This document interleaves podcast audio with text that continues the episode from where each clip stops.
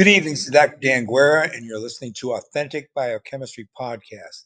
Today is the 15th of February, 2023, and this will be lecture number 29 in immunoepigenetics. There's a protein called MCL1, and it's an apoptosis regulator. It's a member of the BCL, which is the B cell lymphoma 2 protein aggregate family. MCL1 is upregulated during myeloid cell differentiation.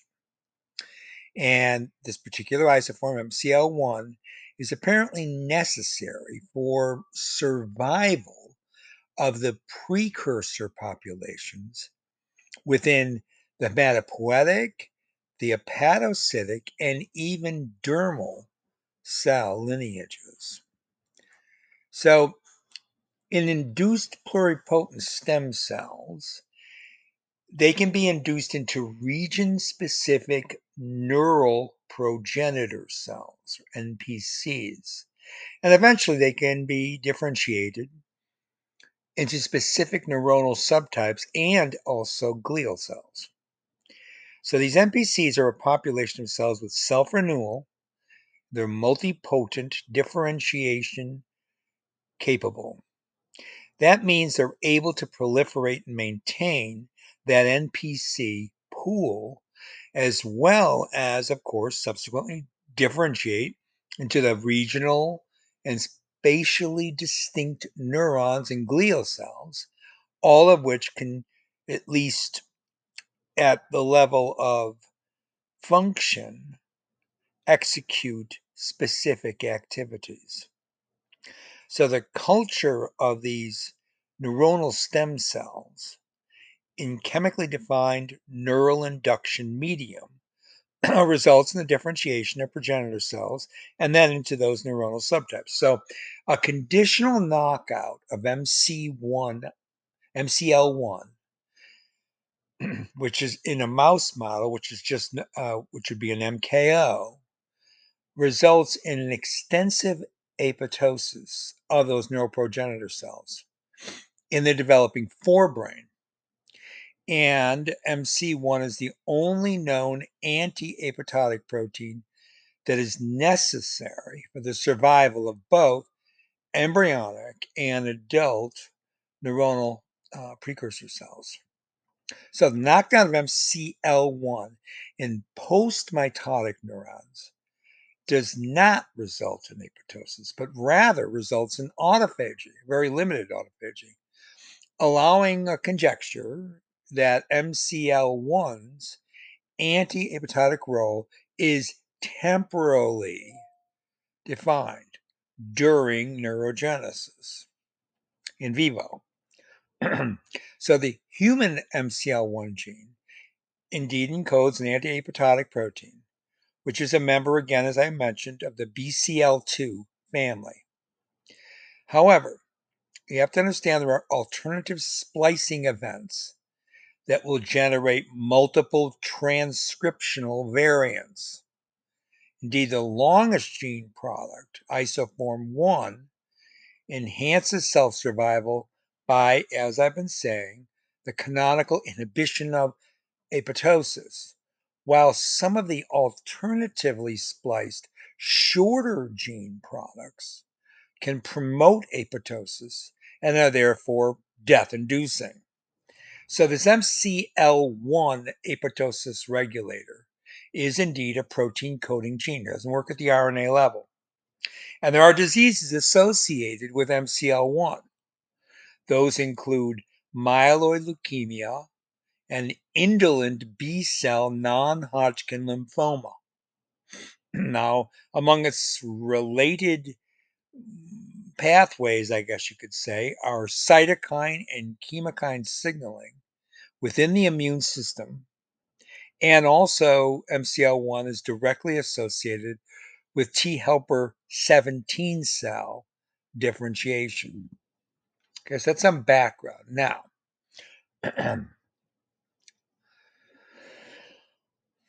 FOXP3 positive regulatory T cells, those are Tregs. I've lectured many times explaining are essential for maintaining immunological tolerance. So, because they're important in immune, particularly autoimmune related or chronically hyperimmune diseases that are linked to obesity and cancer, there's a great deal of interest in how T regulatory cells can be controlled therapeutically, pharmacotherapeutically. So there are a lot of inhibitors out there that specifically that specifically will um, target that MCL1 protein. Now, because that gets an anti-apoptotic protein, you can understand that if MCL1 was knocked down, it would induce apoptosis. So, why would you want to induce apoptosis in a Treg cell? Well, you might want to do that so that T helper cells can function.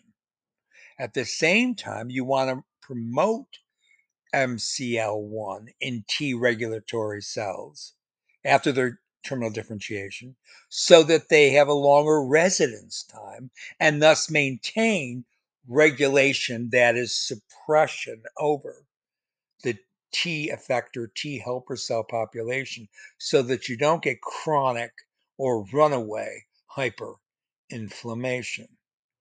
Okay.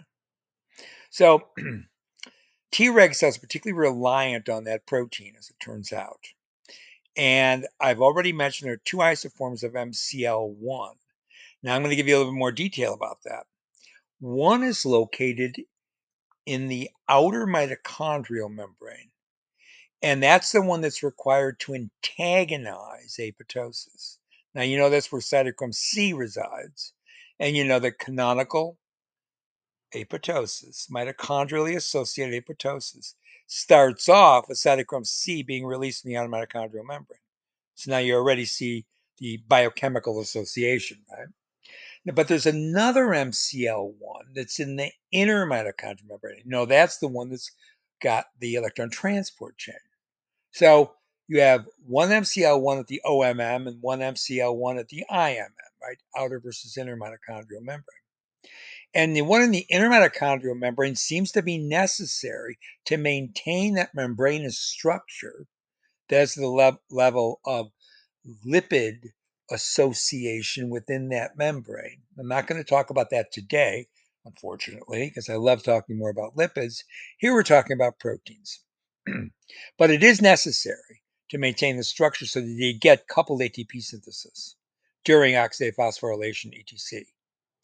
So this paper I'm looking at now, published in Cell Death and Differentiation a few years back, was asking the question, what are the distinct biological functions of MC1, MCL1 in Tregs? And if you were to inhibit MCL1, remember what that will do. If you inhibit an anti-apoptotic protein, you're going to promote apoptosis, right? So the question is, what is going to happen with uh, apoptosis in these cells? So a conditional deletion of MC1 in FOXP3 positive Treg cells, those are functional Tregs, did result in a lethal multi organ autoimmunity disease due to the depletion of the Treg cell.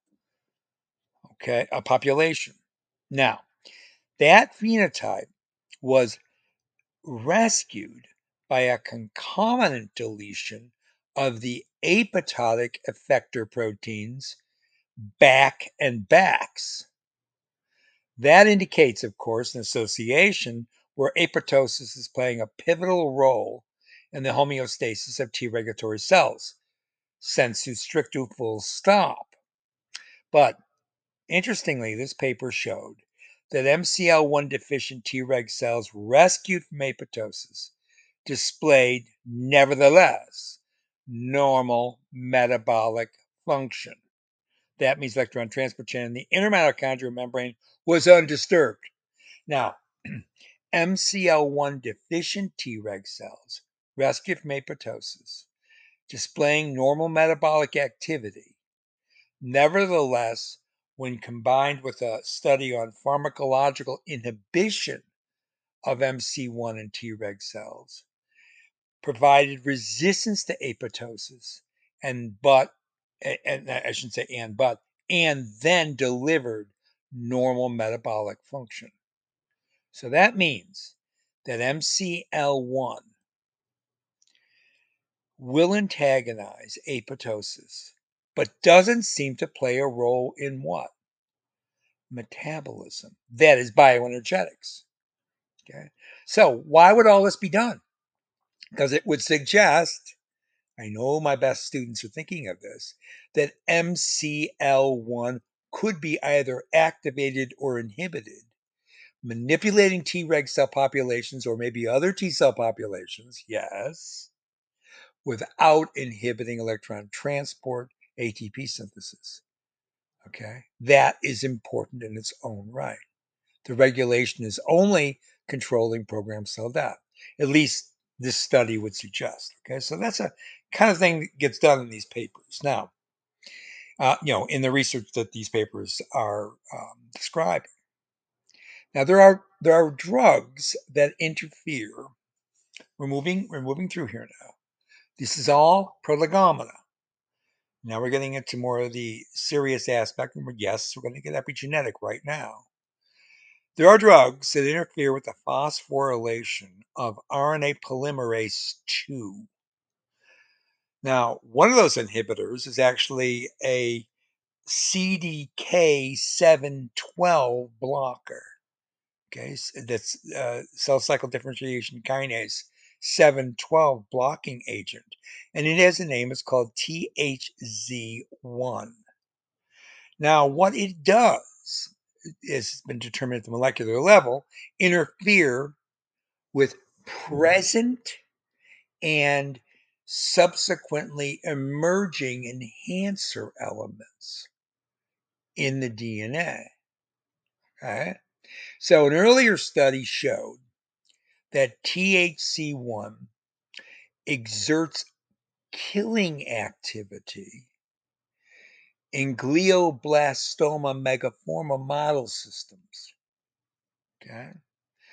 But it was only in the context of a single treatment. So maybe prolonged interfering using THZ1 would not otherwise be a good pharmacotherapeutic agent.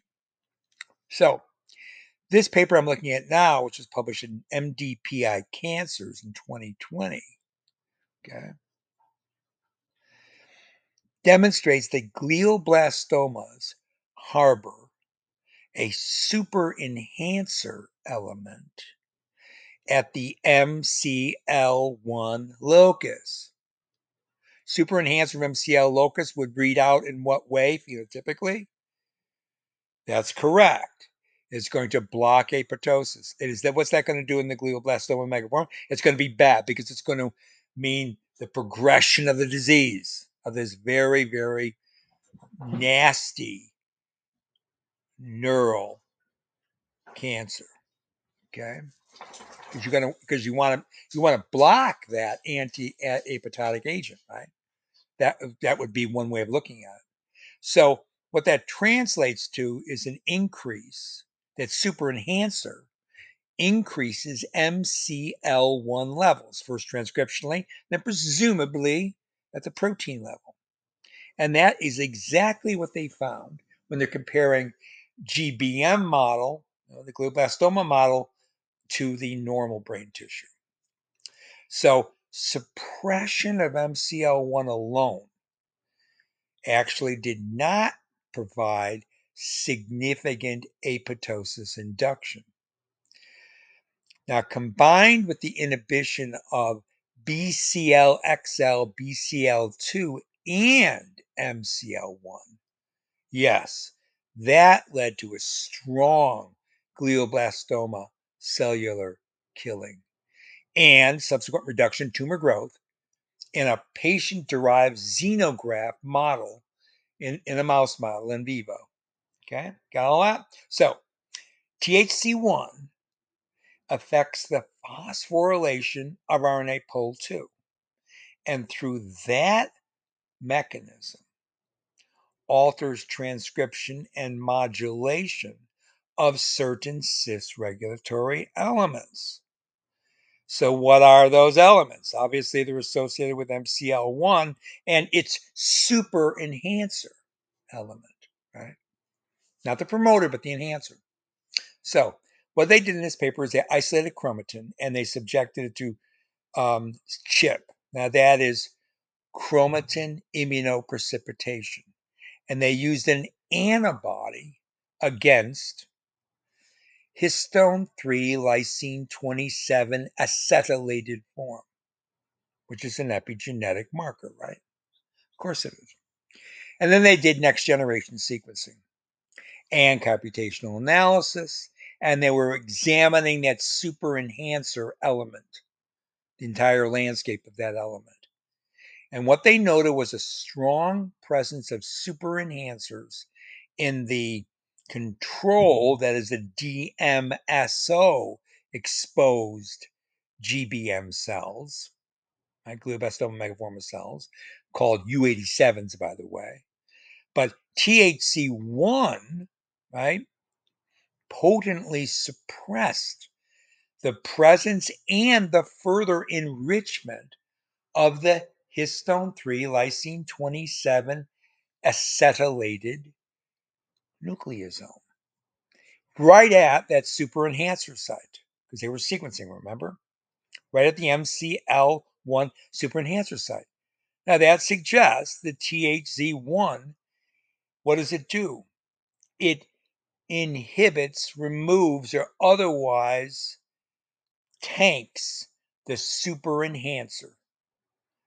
Maybe enough to affect glioblastoma megaforma progression. Okay, because that's what the what appeared in cell culture. So what does that mean? it means that preventing the phosphorylation of RNA polymerase 2 tanked histone acetylation near the MCL enhancer region, thus epigenetically inhibiting transcription of that anti-apoptotic polypeptide. Right? So, summarize THZ1 displaces histone 3 lysine 27 acetylated form, that's an epigenetic markup, authorship. And from that region in both two different glioblastoma cell lines. That suggests a potential epigenetic disruption of an already organized epigenetic landscape within the MCL1 locus. And using that chromatin immunoprecipitation sequence analysis performed on those cells, it's exactly what they were discovering. So it suggests the transcriptional suppression of MCL1 by THC1 could be a potential therapeutic in glioblastoma. Okay.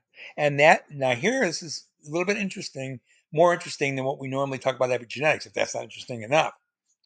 Here we're we're altering the epigenetic profile very specifically, although I would argue probably not specifically in that if you're phosphorylating, if, I mean, if you're inhibiting the phosphorylation, uh, or I mean, altering the phosphorylation status, right? Interfering with the phosphorylation status of RNA polymerase 2. And somehow this is having an effect on that histone 3 acetylation. Likely that's going to have a more global response in the genome, right? But in this case, it worked out perfectly because it knocked out the super enhanced transcription of MCL1, which is anti anti apoptotic. Okay, got all that? Good. Now, paper published in Cell Death and Differentiation in 2019 tells us the following: neural stem cells and progenitor cells, so-called neural precursor cells or NPCs, we just talked about these, generate respectively neurons and macroglia. So the murine NPC pool expands murine, right, from embryonic day 910, E910, and neurogenesis actually doesn't begin until E11. That's when the NPCs ex- exit the cell cycle and they go to terminal differentiation with the help of programmed cell death. That controls the total number of cells in the CNS. Right? This is a mouse model, but you get how this works.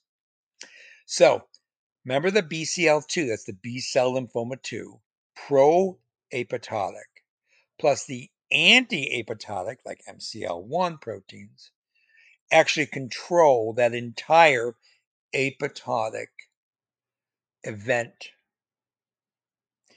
So, in particular, it's the anti apoptotic member, like the MCL1, that's the myeloid cell leukemia 1 that we've been talking about, and the BCL2 related gene long isoform, BCLXL, and they appear absolutely necessary for this murine model and now via induction mammalian CNS development, functioning hierarchically throughout neural development and then terminal differentiation. So, what are the details? How does this program get hijacked during tumorigenesis? So now we're getting away from talking about the T cells, but remember the T cells are going to be able to control eventually, we'll get to, the tumor cell. And we're going to find out, if not in this lecture, the next one, that the lymphocytes that are going to be looked at, and this is going to be, you know, subclinical research to target a specific biomedical phenomenon. And in this case, it's cancer disease, right? And the, the lymphocyte we're going to be looking at later on is going to be an NK cell, natural killer lymphocyte, which is actually part of the innate immune response. So I'm putting two things together here, just giving you a heads up. Okay. Because sometimes I know, you know, I lead one into the other because when I put these lectures together, I know what I'm doing when I'm writing the lecture. And once I've synthesized the lecture, and I want you to keep following along so you know that I'm getting somewhere with it. So, what about this BCLX? This is an anti apoptotic. Is again, it's BCLX long isoform and that is the predominant isoform in the central nervous system. And its expression tracks very well at neurogenesis E11 in the murine model. And then postmitotically in neurons starting at E13.5. Okay, remember, very rapid development in the murine system. So a knockout of BCLX, of course, is going to do what? it's going to be embryonic lethal right at E13. And what happens is apoptosis of both the immature neurons and all the hematopoietic cells as well, right? Because you remove the suppression of apoptosis, they all die from canonical apoptosis, mitochondrial, right?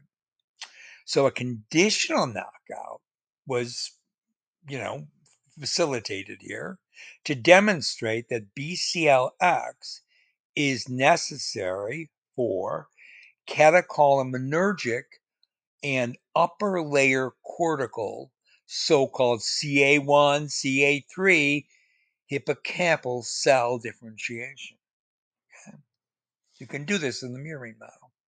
Now, it's pretty interesting because a knockout of BCLX of immature retinal ganglion neurons results directly in apoptosis, whereas adult neurons don't proceed all the way to PCD. They become autophagic, as I mentioned a couple of minutes ago. So, just like MCL1, the anti apoptotic role of BCLXL in neurogenesis is temporal in event ontology. Okay. Now, this is why I always bring up the temporal signature. Why do I bring it up? Because everything in biochemistry, everything in living systems is an event, not a substance ontology. So you can't simply bargain with the natural biochemistry or the corrupted pathobiochemistry of a system leading to a major human disease. Can't bargain with that system by looking at just knocking out or super activating or otherwise mediating the control of expression of not just one gene but many genes because those are just looking at those genes as substances. You have to look at the gene as DNA to RNA to protein to protein active to protein turnover, and then all the mitigating and interacting circumstances when that protein is being expressed and functioning within the cell via multiple epigenetic alterations, as we will see, as well as conditioned allosteric regulation if it's a protein, or protein protein interactions or protein lipid interactions, as we've talked about multiple times through the course of authentic biochemistry lectures. Okay. And what is all that then? It's an event, right? That's what I'm saying, an event. So that's why pharmaceutical companies need to look at these as event ontologies. That's what I keep on emphasizing.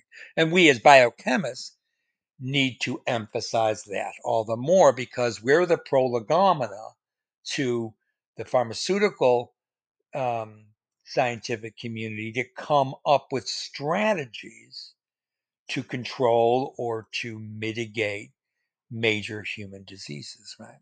Okay. So I think I emphasize that enough right this moment. All right.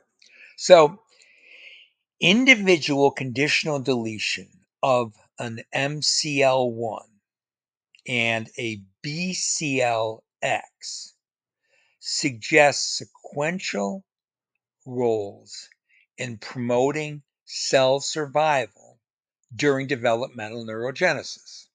That's summarizing what I said last time, last the last slide.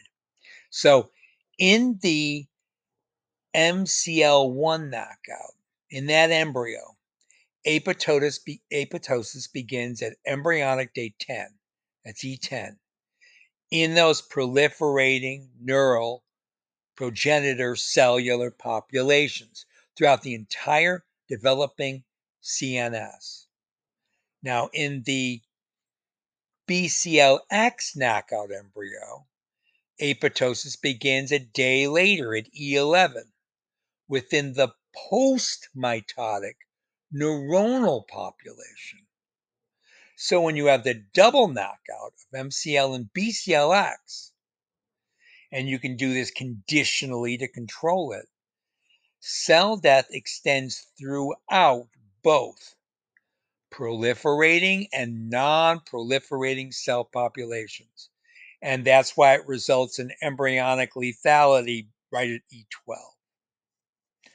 Earlier, remember, than E13, when we looked at just the knockout of MCL or BCL separately and under unique gene expression control. So apoptotic cell death of the entire CNS in the double knockout suggests that both genes are necessary for cell survival during the entire developmental neurogenic system. Okay, that's what we're talking about here. Now, that's a lot of information that you get just from this one study. But this is when a study is done well with all the appropriate controls and all of the well understood premises, and then the way to test those premises via the generation first of a strong null hypothesis, talking about, remember, programmed cell death in very specific populations of cells during neurogenesis, and then carrying out those studies by doing these knockouts, conditional knockouts, and then looking at the result. Okay. So this is the kind of paper you want to have in your repertoire when you're when you're uh, trying to understand this system because it's a well done paper. Okay. Follows all the uh, research methods that we were talking about just last uh, lecture. Dr. Dan on 15 February 2023, Authentic Biochemistry. Um, saying bye for now.